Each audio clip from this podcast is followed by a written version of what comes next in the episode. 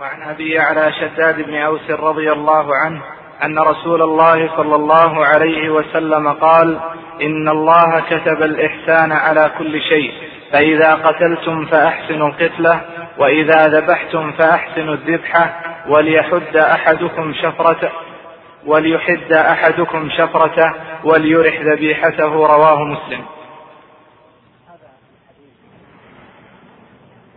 هذا الحديث في باب آخر وهو باب الإحسان. فقال فيه عليه الصلاة والسلام إن الله كتب الإحسان على كل شيء. فلفظ كتب يدلنا على أن الإحسان واجب لأن لفظ كتب عند الأصوليين من الألفاظ التي يستفاد بها الوجوب. وما تصرف منه. يعني وما تصرف من الكتابة قال الله جل وعلا مثلا إن الصلاة كانت على المؤمنين كتابا موقوتا. فدل على وجوبها أشياء منها أنه وصفها بأنها كتاب. وقال جل وعلا كتب عليكم الصيام. وقال جل وعلا كتب عليكم إذا حضر أحدكم الموت. وقال جل وعلا كتاب الله عليكم. وقال جل وعلا وكتبنا عليهم فيها أن النفس بالنفس. في آيات كثيرة فيها لفظ الكتابة. فلفظ كتب وما تصرف منه يدل على أنه واجب. يعني يدل على أن المكتوب واجب. ومنه الإحسان. إن الله كتب الإحسان على كل شيء. وقوله هنا كتب الإحسان على كل شيء.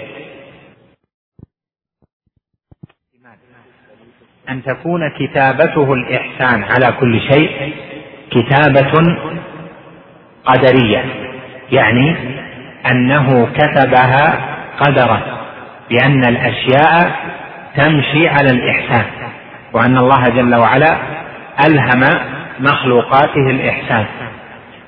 ويحتمل أن تكون الكتابة هنا شرعية فيكون معنى قوله كتب الإحسان على كل شيء أن تكون على هنا بمعنى في يعني كتب الإحسان في كل شيء يعني لكل شيء.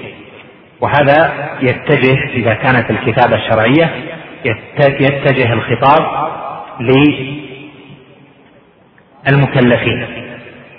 فلهذا مثل بمثال يتعلق بالمكلفين.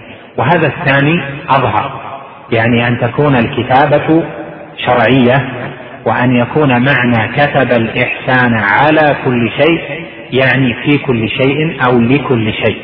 فعلى هنا بمعنى في كقوله عليه الصلاة والسلام حيث سئل أي الأعمال أحب إلى الله؟ فقال الصلاة على وقتها. يعني في وقتها. فيما هو معلوم في مجيء على بمعنى في في مواضع. ومجيء في بمعنى على أيضا في مواضع. إذا تقرر هذا فالإحسان الذي كتب على المكلف لكل شيء ما هو الإحسان مصدر أحسن الشيء يحسنه إحسانا وإذا كان كذلك فالإحسان يختلف باختلاف الشيء. فإذا كان الشيء هذا عبادة صار الإحسان فيها يعني الإحسان الواجب بتكميل ما به يكون إجزاؤها وصحتها وحصول الثواب بها يعني تكميل الأركان والواجبات والشرائع. فيخرج عن ذلك المستحبات لأنها مما لم يكتب مع أنه يكون بها الإحسان لكن الإحسان المستحب.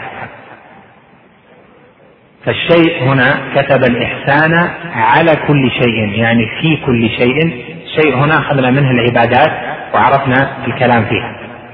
هنا كتب الإحسان في كل شيء يعني فيما تزاوله من أمرك في حياتك وهذا الإحسان مطلوب منك دائما وهو أن تحسن في تعاملك مع نفسك بأن تمتثل الواجبات وأن تنتهي عن المحرمات.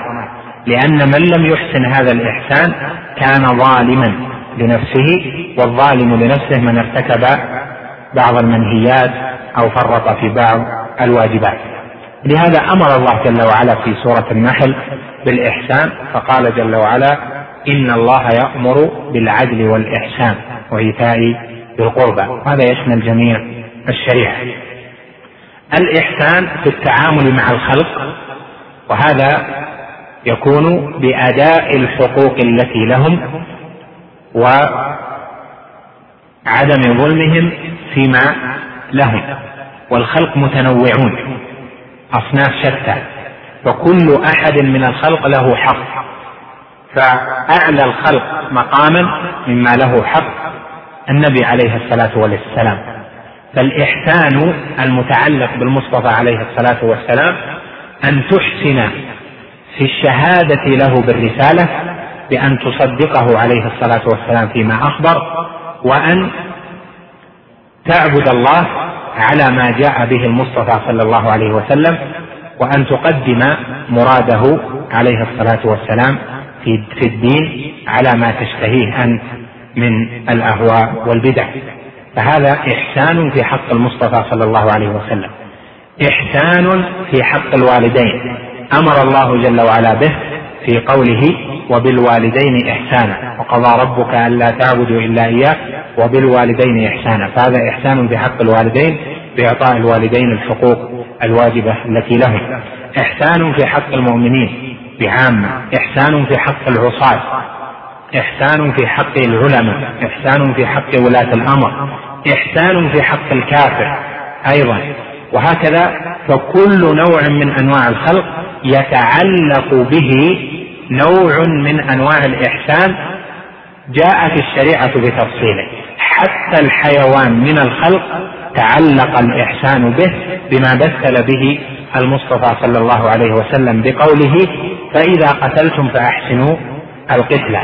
هذا تمثيل لنوع من أنواع الإحسان تعلق بنوع من أنواع المخلوقات. فذكرنا أن الإحسان على كل المخلوقات يعني في كل المخلوقات التي تعاشرها ومن هذه المخلوقات الحيوانات. فالحيوان كيف تحسن؟ مثل المصطفى صلى الله عليه وسلم بالحيوان تمثيلا وتنبيها بالإحسان في غيره. فقال عليه الصلاة والسلام فإذا قتلتم فأحسنوا القتلة وإذا ذبحتم فأحسنوا الذبحة وليحد أحدكم شفرته وليرح ذبيحته. يعني أن تسعى في القتل بأحسن الطرائق وفي الذبح بأحسن الطرائق. وقوله فإذا قتلتم فأحسنوا القتلة هذا يشمل قتل من يستحق القتل من ابن آدم أو من الحيوانات والظاهر من السياق أن المقصود به الحيوان وحتى الإنسان مأمور بأن تحسن قتلته فيضرب بالسيف ضربة واحدة على رأسه يعني بما يكون يعني على رقبته بما يكون أسرع في زهاق روحه. حتى الكفار أمر النبي صلى الله عليه وسلم أن لا يمثل بهم لا تمثلوا بهم وأن لا يقتل شيخ وأن لا يقتل امرأة ولا طفل إلى آخر ما جاء في السنة في ذلك. قال وإذا ذبحتم فأحسنوا الذبح. أحسنوا يعني ابحثوا عن أحسن طريق للذبح فاذبحوا. وليحد أحدكم شفرته يعني بحيث لا يتألم المذبوح حين الذبح. يحد أحدكم شفرته حيث يكون إمرارها مسرعا في إزهاق الروح. حيث لا يأتي ويحاول ويحاول فيكون مع ذلك إتعاب الحيوان في إزهاق روحه. وهذا يدل على استخدام الآلات الجيدة في إزهاق الروح في الحيوان. يخالف الإحسان ما قد يفعله بعضهم من أنه لا يحسن الذبح ويذهب يتعلم كيف يذبح يذهب يتعلم فيأتي عشر دقائق أو خمس دقائق وهو يعالج هذه الذبيحة وربما فرت من أو يعني جمدت من من يديه وقامت والدم يتناثر ونحو ذلك مما قد يجرب بعضهم الذبح وهذا مخالف للأمر بالإحسان. الأمر بالإحسان إحسان القتلة وإحسان الذبحة أن يكون مسرعا في إزهاق الروح في الحيوان بإحداد الشفرة وأن تكون يده أيضا محسنة لاستعمال الشفرة في ذلك. وهذا من الإحسان الذي أمرنا به. حتى جاء من الإحسان الذي أمرنا به أن لا تذبح بهيمة عند بهيمة حتى لا تتأذى برؤية دم أختها. وهي تذبح.